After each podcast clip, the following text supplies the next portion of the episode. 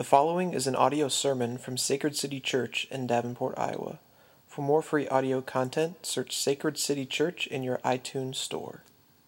Hope You can open up your Bibles to Ephesians chapter 1. Heather already read that for us. We're in a very interesting section of this, um, of this letter to the Ephesians. If you remember, Paul, he's writing from a Roman cell. He's imprisoned. He's writing to a group of churches. This is like a circular letter.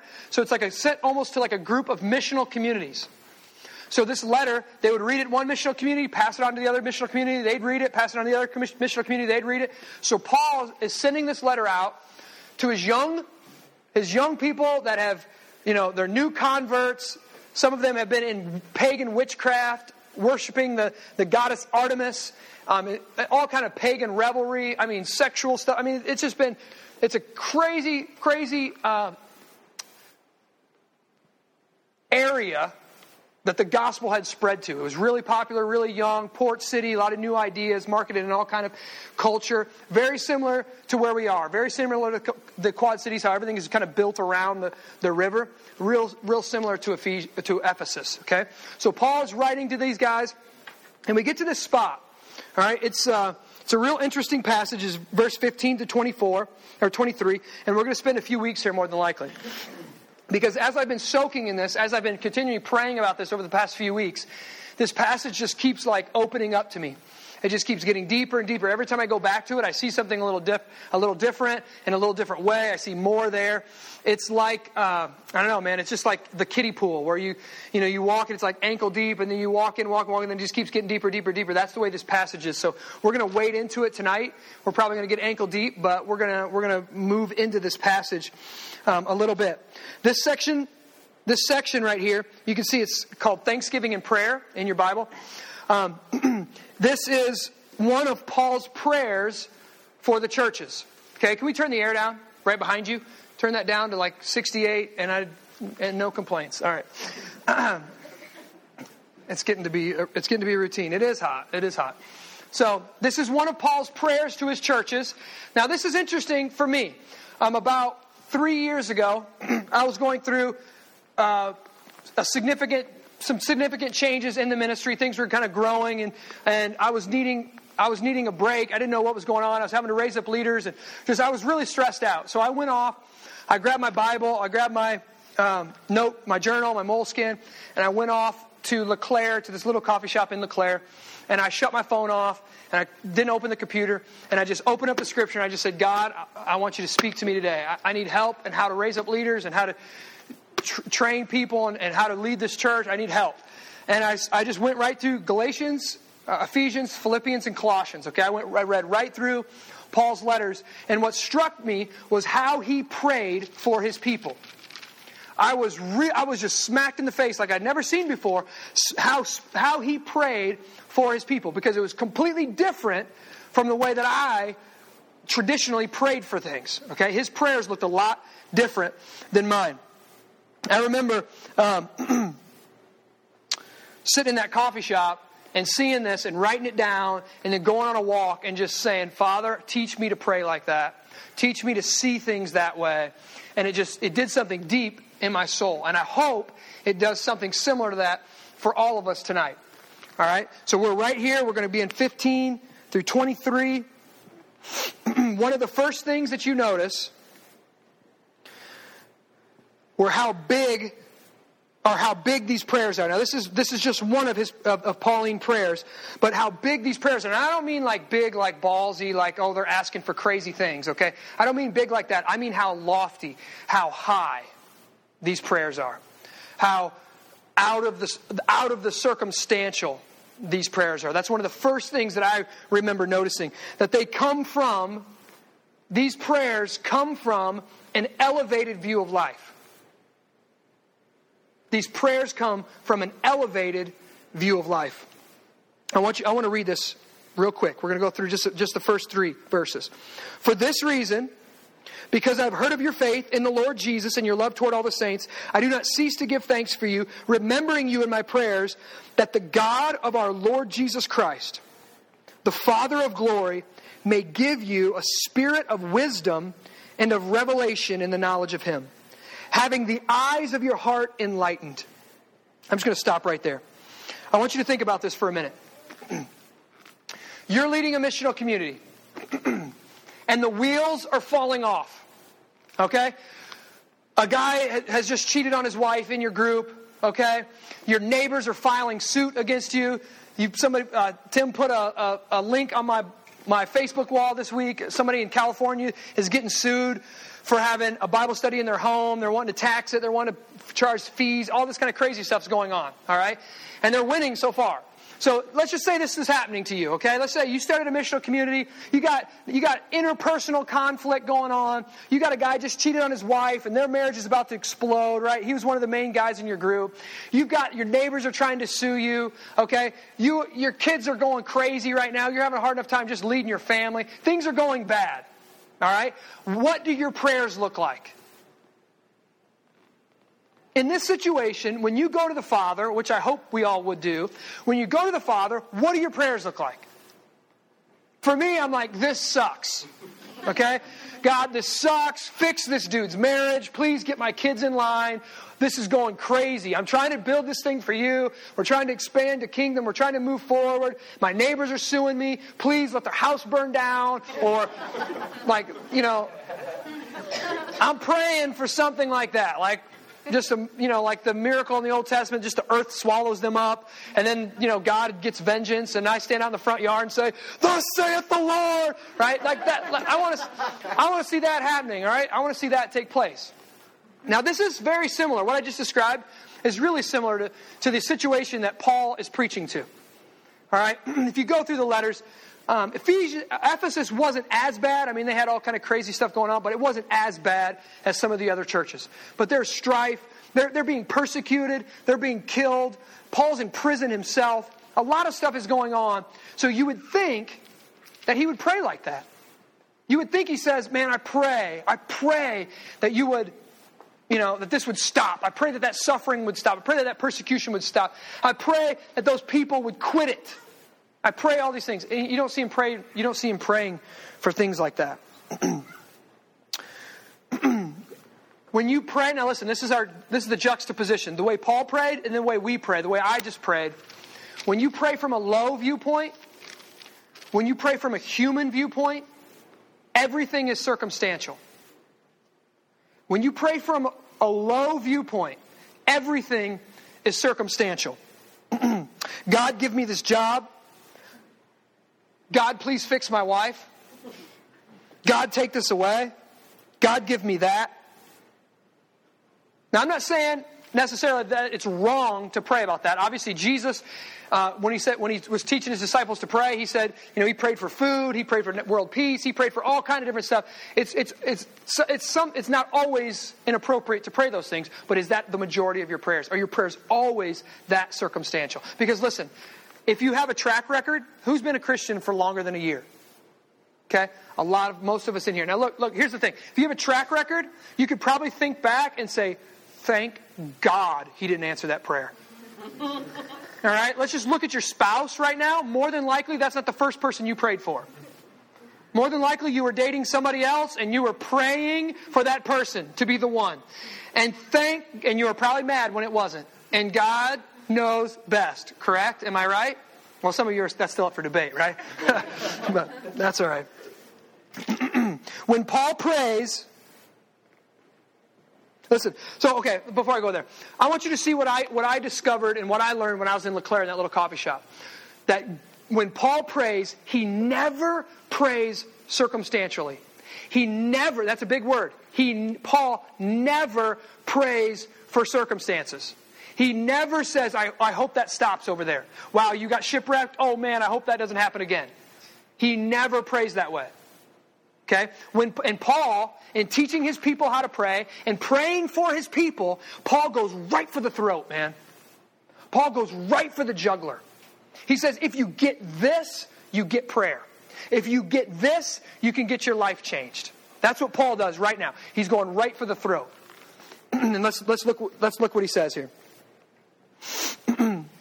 Verse 17 that the God of our Lord Jesus Christ, the Father of glory, may give you a spirit of wisdom and of revelation In the knowledge of Him, having the eyes of your heart enlightened. Having the eyes of your heart enlightened. What's he saying? Paul is saying, listen to this.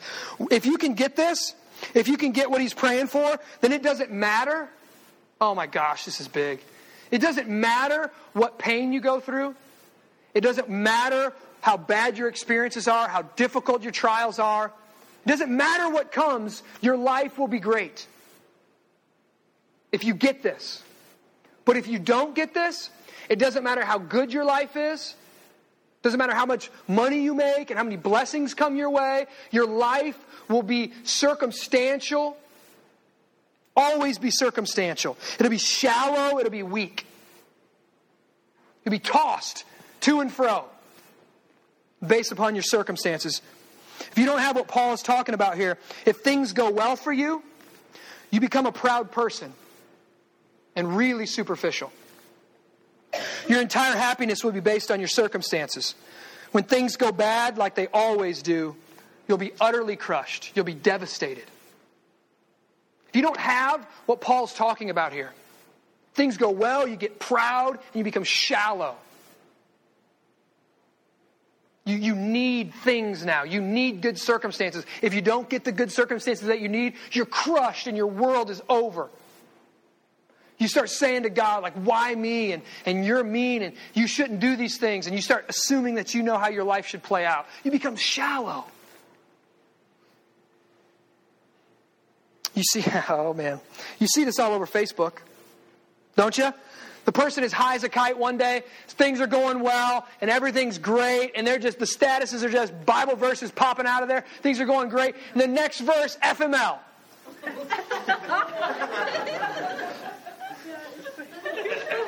right? Like you're like, what the heck happened? Did that, you know, was it my neighbor and the house fell in? What happened? You but is this not true? Because you're to- you're tossed to and fro based by your circumstances. And Paul is praying for his people, and he's not praying about circumstances. These people had the right, all right, to say FML on their Facebook wall. Okay, let's just say that. Ephesus, I mean, the ones that they're in prison, they're being slandered, they're being persecuted. I mean, all, I mean, they're being drug, uh, drug off and killed. Like, terrible things are happening. Terrible things are happening. We're not arguing. Like, that your life is difficult. I mean, that, that's the point. This, this life is difficult. This life does suck sometimes. We have to go through pain, horrible things. We have to see kids get sick and die sometimes. Terrible stuff.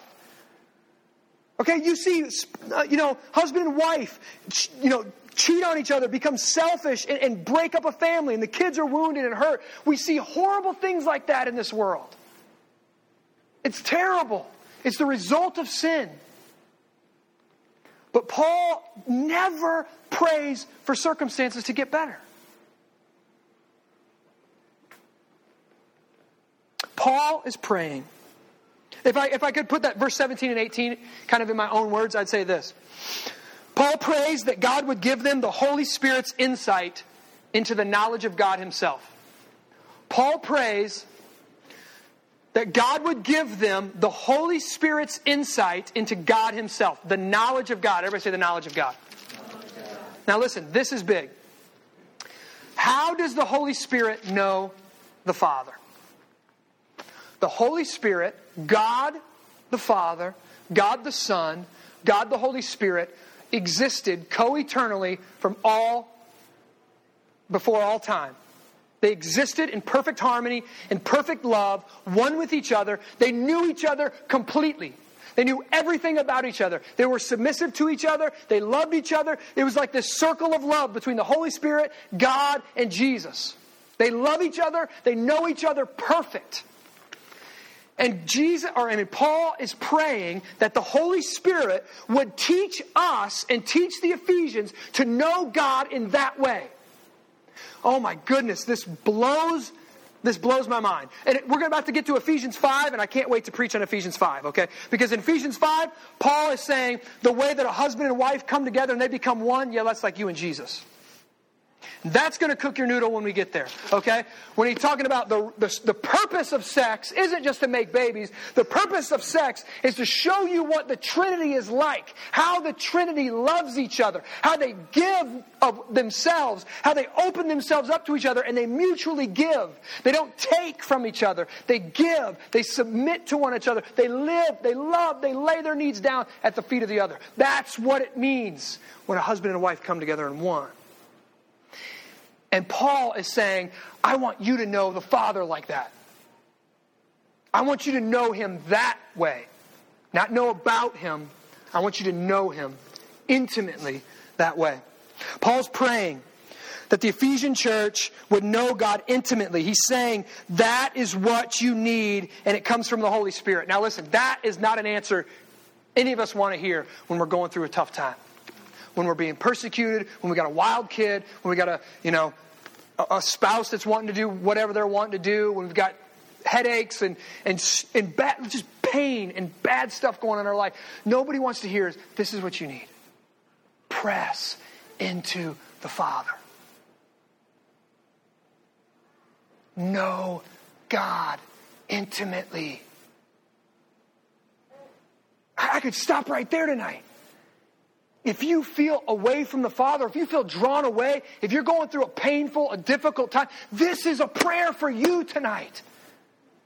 Father, I pray that the Holy Spirit would open my eyes so I can see you the way the Holy Spirit sees you, that I can know you the way the Holy Spirit knows you. Let my heart know you and experience you in that way. That will settle you where it doesn't matter what your circumstances are. This is interesting for me. I want you to remember our context. Paul has just spent 202 words telling the Ephesians all the things that God had done for them in Christ. They were blessed, remember this? They were blessed with every spiritual blessing in Christ. He's like, You guys have been blessed with every spiritual blessing in Christ. Then he lists them. You were chosen, you were predestined, you were adopted, you were redeemed, you were forgiven. They were given an inheritance and a down payment in the Holy Spirit. Do you guys remember all these things? You remember all these things? All right, I've got a little, I'm going to show this real quick. Let me get this out of the way. Oh, my bad. Chad, don't let me clip your chair, brother. Nice. All right, I'm going to bust this bad boy out. Hopefully you can see. Oh. Let me get over here. See if I can get this out. Okay. This, man, is called the Order of Salvation or the Ordo Salutis. Try to get where everybody can see you here. Everybody but Chad. And you guys over there probably. Okay, I want you to see this. Now this is big. Why am I why, do I, why am I going through this? The reason I'm going through this is because this is a big deal. Most of us most of, oh, hold on, let's just go back to the text. Go back to the text. Look at verse 15. For this reason. Look, for this reason right here. Because of everything we talked about in the first 14 verses, because the sermon that Paul preached in the first 14 verses, because of this reason, now he's praying for this. Can you, this is, this blows my mind he goes off and tells them, You've been elected, you've been regenerated, you've been converted, you've been adopted, you've been justified, you've been sanctified, you've done all this stuff. Now he's going to pray for them. What are they lacking? He's already said you've been given everything in Christ. You've been given all things in Christ. What are they lacking? And he's saying you can know God more. I want you to be pressed into the knowledge of God. So I want you to see this. I think many times, if you've grown up in church, or if you come into the church, you hear, we want you to get saved. We want you to get saved. And then once you get saved, uh, I don't really, we don't really know what's next. Maybe we want you to learn some Bible stuff, but, but it feels like we get saved and then it's over. That's the only thing the church want, the only thing the church is really looking for. And I want you to see that there's so much more than that. Okay? And I'm going to go through this real quick. Romans 8:28, Ephesians 1. God calls us. You were elected before the foundations of the earth. God looked at some and said, "I will show my grace, I will pour my grace, and I will call those unto salvation." Okay? You were elected before the foundations of the world. This you're a sinner right here. You are kicking, screaming out of your mama's womb. You are a sinner. You've done nothing good. Then it's called the gospel call. Someone preaches the gospel to you. Someone shares their faith of Jesus Christ, some, or their faith in Jesus Christ. Somebody preaches the gospel to you in some way, and then this happens regeneration. Now, listen, regeneration, this is huge, guys. We're a reformed church. We're reformed in our soteriology. We're reformed in our salvation. Okay? This, this is what, one of the things that makes us reformed. This happened when you were dead. We'll find this out in Ephesians 2. You were dead in your sin. You were dead in your trespasses. You were blind. You were blind, and this happened to you. Not because of your faith. This happened before your faith. God regenerated you before you could do anything before you could choose Him, before you could say yes to Him, before you could make a good decision, before you could get sober, before you could clean up your life. God regenerated you before any of that happened. While you were a dead corpse, God saved you. He regenerated you right there. Then, and we don't know when exactly this happens. You can never tell.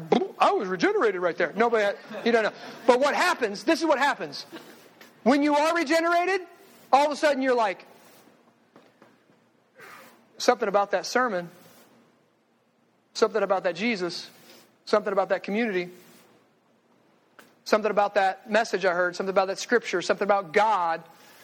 Things that were foolish before, now all of a sudden you realize they're not foolish. Now you all, all of a sudden you realize I think I'm, I think I was the one who was foolish. Okay, and you, and then faith and repentance. That's when conversion happens. That's when conversion happens. Faith and repentance.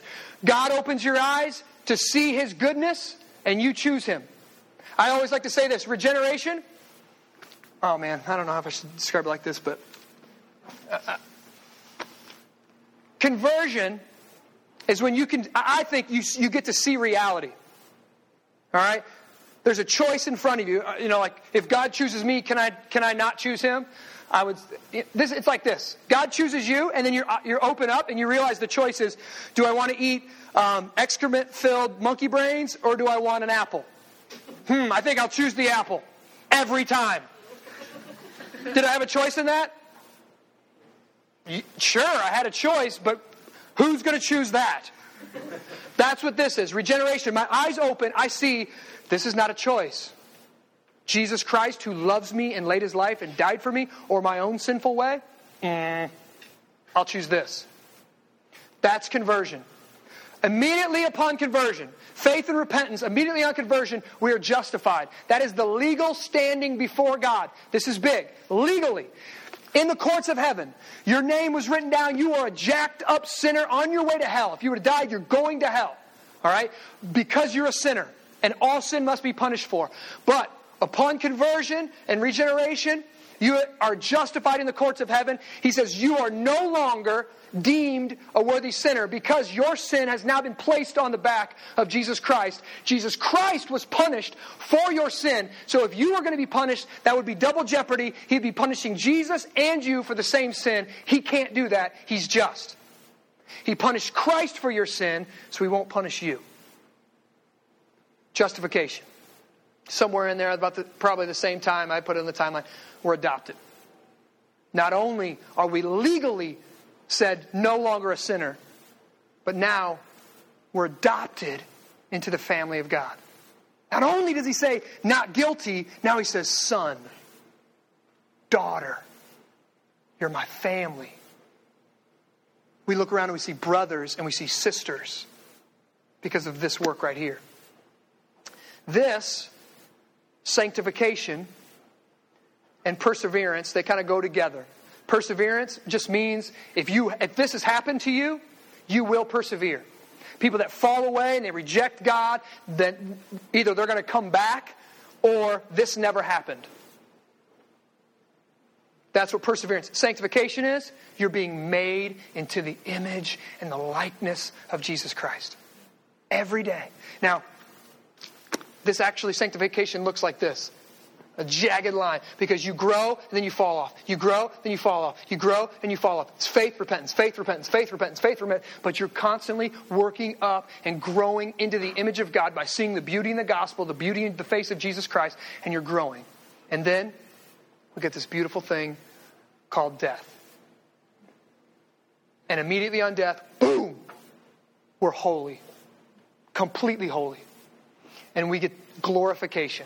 We've talked, we talked about that a few weeks back. We get new, res- I mean, we're in heaven, everything's perfect, everything's money. Then Jesus Christ comes back and we get resurrected bodies to rock the new earth with.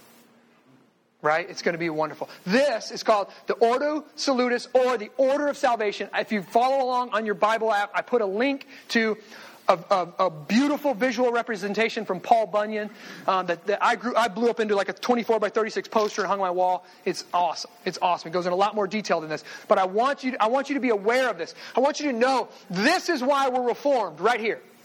We're reformed because we believe, John 3 through 38, 3 through 3 and 8, that Jesus, nobody can be born again by their own will. You have to be born again by the will of God, right? He regenerates us first then faith and repentance comes. It's not because of my faith. If it was because of my faith, that'd be a work. And it's not because of any work, it's because of grace. Okay? Do we get that? Good to go? now listen. This is what this is why I did this. Paul is showing us, guys, look. Paul is showing us this is not enough. Look at the board. This is not enough. Sacred City Church, this of Ephesus, this is not enough. Conversion and regeneration is not enough. We can't get converted and regenerated and then just sit on our hands. It's not enough. Press into the knowledge of Him. Come to an experience of the knowledge of Him. Know what it means to be adopted. Know what it means to be a son. Think of it this way there's a child. Actually, I'm, i could use Dane Woods again. They're the easy adoption illustration. Great guy. Um, when they adopted, who was your first one? Paige. When you when you adopted Paige, okay. You know, you have an, you, whatever. I don't know how it goes, but you have an interview or whatever. You meet them, or you, you they were in, she was in your life for a while, and, and you could say, okay, we're going to adopt her, and then you go. And I'm sure if you if you set Paige down, and said, Paige, we're going to adopt you. Okay, more than likely, yay, mom, dad, you know, real excitement. I, I doubt she's going to be like, um, can I see your bank account? What's your uh, 401k plan? Can we talk college? Can we talk about that? Do I get a car when I'm 16? Let's just get some details. Let's just work them out. Right? Listen. Does she? What does she know about them? What does she know about them? Right? Like, I'm hungry. Baba. That's what she knows. This lady's got the baba and the hug, okay? And you know, that's what she's got. She's got the baba, she's got the hug. When I got a boo boo, she kisses it. Like, this is what she gets. That's how much she knows them. That's how much she knows them. They're her provider. She doesn't know much about them. Now, listen, that is the same way when this happens to us. And adoption happens to us. We come into the family and we don't know crap about God. We don't know anything. Uh, what is it? First, is it First Peter? First Peter two two says this: like newborn infants, long for the pure spiritual milk, that by it you may grow up unto salvation, if indeed you have tasted that the Lord is good. That's about all we know. My daughter, I knew all she knew about my my wife was Baba. She wanted milk. That's all we know when we come to faith. And I, this is the saddest thing to me. What if Paige grew up and that's all she knew about them? What do you know about your parents? I come to them when I get hurt and they kiss my boo boos. right? She's 16. She's like, they feed me. It's cool. I got a place to live. It's cool. I feel like that's where many people in the church live their life. They don't know God at all. They know Him in maybe the regenerated, He's my Father kind of sense, but they don't have this intimate connection with them. Fathers, this is another reason why you date your daughters. You date your daughters before some fool dates your daughters. You teach your daughters what it is to be loved. You teach your daughters what it is to connect to a godly man. You teach these things to them before some fool does. But the same goes with us and our Heavenly Father. So Paul is praying for his people. He's praying, saying, I want you to know God in a more intimate way. This is where this whole thing is this. Our ultimate need is to know God. That is your deepest desire. That is your heart longing. That is what your gut wants. And you're like, what? No, it's not. Yes, it is. Your deepest desire is to know God. Everything you're seeking in sex can only be found in God. Sex is meant to point you to God. Sex is not meant to return on itself and end on itself. It's meant to point you to an intimacy that you can have in the Father that's unlike anything on this earth. That's why it's there. Desire, if you, if you think about your desires for food, if you think about your desires for all these things, they meant to terminate on God, not terminate in themselves. That's why we give thanks for our food. We just don't eat it. We thank God for providing it for us. Thank God for making it. it's, a, it's a gift of grace to us. so, our ultimate need is to know God. Now, listen, if we had to break it off in our language, that's what it means to flourish. You want to know what it means to flourish? Knowing God intimately. I, I, hate, I don't even want to use this language because I feel like this language has just been removed of all of its power and all of its meaning because we hear about quiet times and we hear about being buddy Jesus and holding hands with Jesus and making out with Jesus during worship. And I don't know what we th- think about all this stuff. But intimately, int- this is intimate connection like the Father and the Son and the Holy Spirit have from all eternity. That is your deepest need. I want you to, to uh, think about this for a second. What does it mean to know something? What does it mean to know something? I'm taking, I'm in philosophy right now. I'm taking epistemology, and epistemology is basically the branch of philosophy about knowing things. How can you come to know things? How do you know things at all? What's a justified true belief? And all, I mean, it's just going around in circles and circles and circles about can you really trust what you see and what you think and what you believe? Can you really come to know anything at all? It's really confusing. Okay. But I want us to think about this for a moment. What does it mean to really know something and really know someone? It's important to think of this. Paul has got a Hebrew background, okay?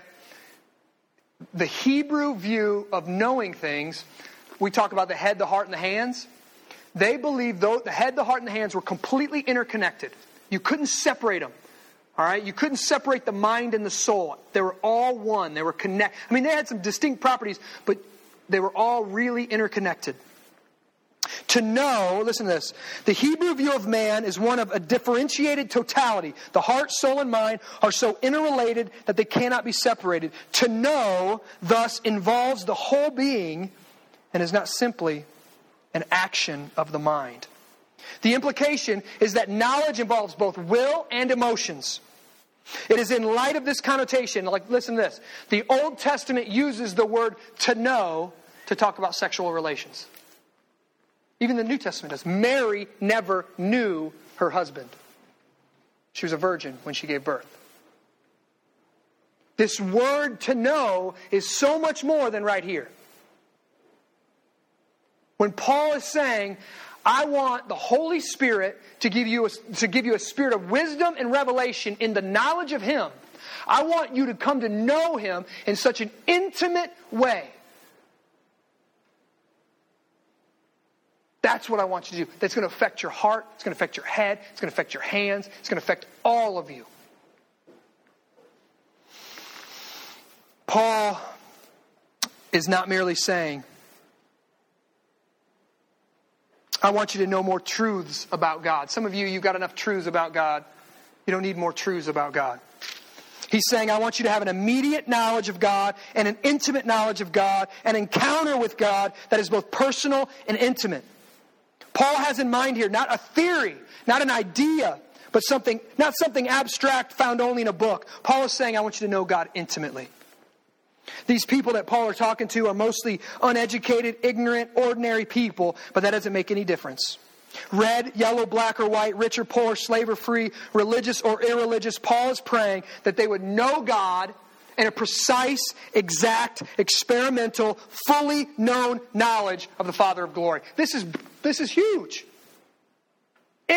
Uneducated people. Many of them can't even read. And Paul is saying, I believe and I'm praying for you. It doesn't matter what you're going through. I know it's tough. I know it's difficult. I'm not going to pray about your kids running off. I'm not going to pray about your difficult missional community. I'm not going to pray about the, the people that are frustrating the heck out of you. I'm not going to pray about your ailment and your illness that is just bugging you and your hurt back and your hurt arm and your hurt your, your stomach problems. I'm not going to pray for all those things. What I am going to pray for is that the Holy Spirit would reveal your uncover your eyes that you would see the knowledge of God in a more intimate way, that you would know Him. That is what you need. That is what your heart is craving for. Doesn't matter your circumstances. You want to know Him. You need to know Him. That's what Paul prays for. Hmm. How do, but how do we do this? How do we know God intimately? How do we do this? I think this is the best illustration right here. The adoption. 1 Peter 2 2. Desire the pure spiritual milk. Desire it. Do you desire to be with Him? Do you desire to be with Him? Don't push off. If you're feeling the conviction of the Holy Spirit, don't push off. Don't push that away right now. Deal with God in this moment. He wants to know you, and He wants you to know Him in that way. That is what you, that is what you want. That is what your gut wants, man. Is God real to you? When you get on your knees and pray, do you know that God is there? Do you realize His presence? When you sing songs, do you realize you're singing them to Him? Do you realize that? This is not rhetorical. This is, I, I want you to hear this. I was reading, let me just read a quote. I think I put the quote in your thing from Jonathan Edwards. Spiritual good is of a satisfying nature. And for that very reason, the soul that tastes, oh man, I love this. Jonathan Edwards was just the man. The soul that tastes and knows its nature will thirst after it, and a fullness of it, that it may be satisfied. And the more he experiences, and the more he knows this excellent, unparalleled, exquisite, and satisfying sweetness, the more earnestly he will hunger and thirst for more. Have you tasted him?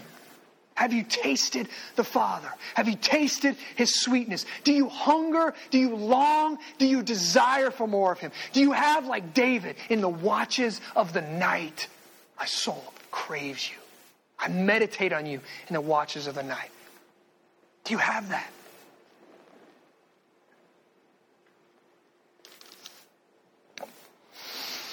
Do you know God? I'm not asking, guys, if you know things about him. I'm asking if you've met him. Does he speak to you? Do you know that you speak to him? Does your soul thirst for him? Is your entire life centered on him? Has this happened? Were you once far from God and you heard the preaching of the gospel and immediately your heart leapt inside of you and you said, What do I got to do to be saved? This guy's got to be preaching the truth, something. I want something that he's got. There's something I need that I don't have. And then you put your faith and faith in Jesus Christ and you repented of your sin. Immediately you're justified. You've been adopted in the family of God. And now you're in this sanctification and perseverance where you're coming to know him more and more and more and you're being made into the image and likeness of his son? Has that happened to you?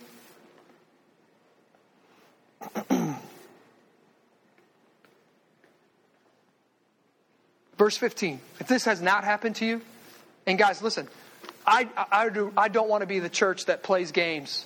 I want to be the church that asks these difficult questions. And it's okay to say, I've been in church for a long time and I don't think that's me. That's okay. What do you got to do? Do you got to jump through hoops? What do you got to do if you if you want that to be you? Maybe you're right here and you're hearing it for the first time and your eyes are opening for the first time and you're saying Jesus Christ is real and I need to put my faith in him. That's what you do right there. Verse 15. For this reason, because I've heard of your faith in the Lord Jesus. That's it. Your faith in the Lord Jesus. If you've been told, come to Jesus and change your life, It's backwards. It's backwards. Faith in the Lord Jesus Christ. If you understand the gospel, you realize someone could be regenerated and converted and be the worst sinner on the face of the planet.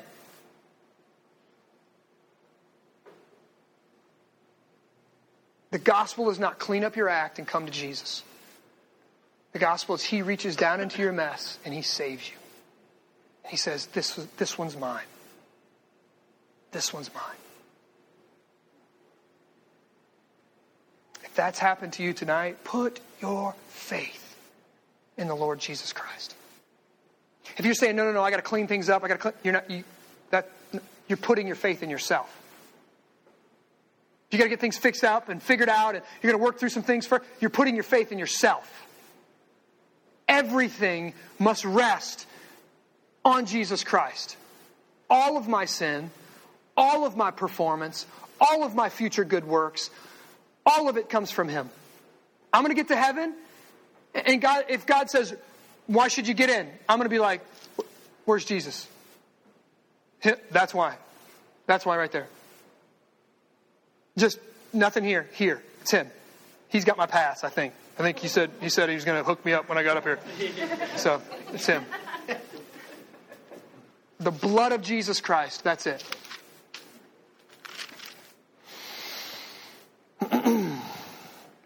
the ultimate end. You, you, guys realize? We talked a little bit about the, the already and not yet, right? This is this is part of that the ultimate of our existence, the best thing about when we get to heaven isn't going to be, you know, streets of gold and then the new creation. Oh, you know, I can surf without a surfboard or whatever the heck we're going to do, right? Like we can do all these cool things. That's not the. I just came up with that, so sorry. I don't know if that's real, real or anything, but, but guys, that's not. That's not the ultimate of our existence. Those are cool. Those be benefits. That's going to be fun. Listen, the ultimate of our existence when we get to heaven and we're on the new creation is that we will know God. We will know Him. Every desire in our body, every nerve ending in our body, every emotion in our body will erupt with worship and praise. It will be like nothing we've ever experienced.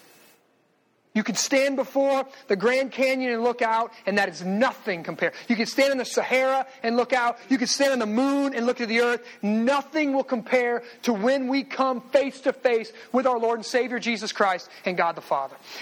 That is what's coming, and we can taste it now. We can taste it now and it gets sweeter and sweeter, and you taste it a little bit more, and you want more, and you want more, and it grows and it grows and it grows, and then finally we die and we'll taste it completely. That's what our, that's the end of our life.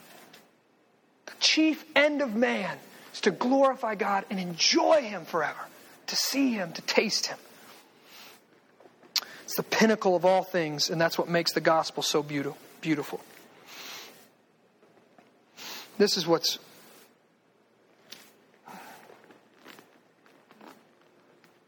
so beautiful about the gospel. Father, Son, Holy Spirit lived in perfect harmony. They knew each other completely. The heaven that we're looking for, guys, the ultimate that they had that. And Jesus Christ left that. He broke himself off. He left that union. He left that. He came to this earth. He lived the life that we all should live, the perfect life. And on the cross, he said this I want you to know the Father, so I'll be disowned. I want you to be brought into the family, so I'll be pushed out. That's why the only time Jesus ever referred to the Father as God was on the cross when he said, My God, my God, why have you forsaken me? Every other time was Father, Father, Father. On the cross, he didn't know God as his Father, he was separated from him. The Father had turned his back from him. He was rejected so that you could be brought in. He was cursed so that you could be blessed. This is the cost for you to be adopted, for us to be adopted. This is the price that God paid of himself. Every time I think of it, man, it just It blows my mind. He was rejected, we've been chosen. He was crushed, we've been adopted. He was killed so that we could be redeemed. This is what He's done so that you could come to the knowledge of Him. As we come to the table tonight,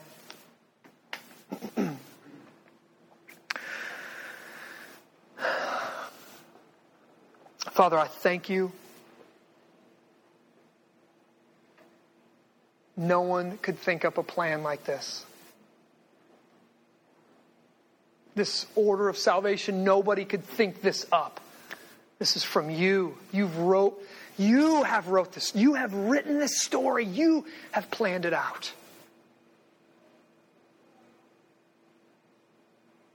Thank you for giving us your sacraments, your body, and the blood of Jesus Christ. Jesus, thank you for being broken so that we could be healed. Thank you for being rejected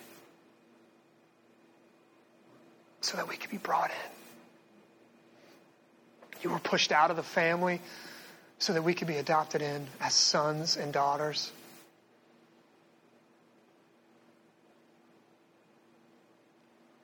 I pray that the language of I know that in my head, but I don't really know it in my heart, I pray that that language be, would be removed from our vocabulary. I pray that we would know you intimately as Paul speaks of you here, like a husband and a wife know each other in the most intimate ways. That our hearts would be satisfied, our souls would be settled that we would taste you and want more every day of our life. We will never know you enough. We will never know you ultimately until death comes and we're glorified. But Father, let us have a little bit of that now. A little bit of the future, let us have it now. Do it in us through the power of the Holy Spirit. Like Paul prayed for the Ephesians, I pray it over these people. I pray it over myself. Father, I pray that through the power of the Holy Spirit, we would know you in wisdom and revelation. We'd be brought to a depth of the knowledge of God. Let us know you in that way.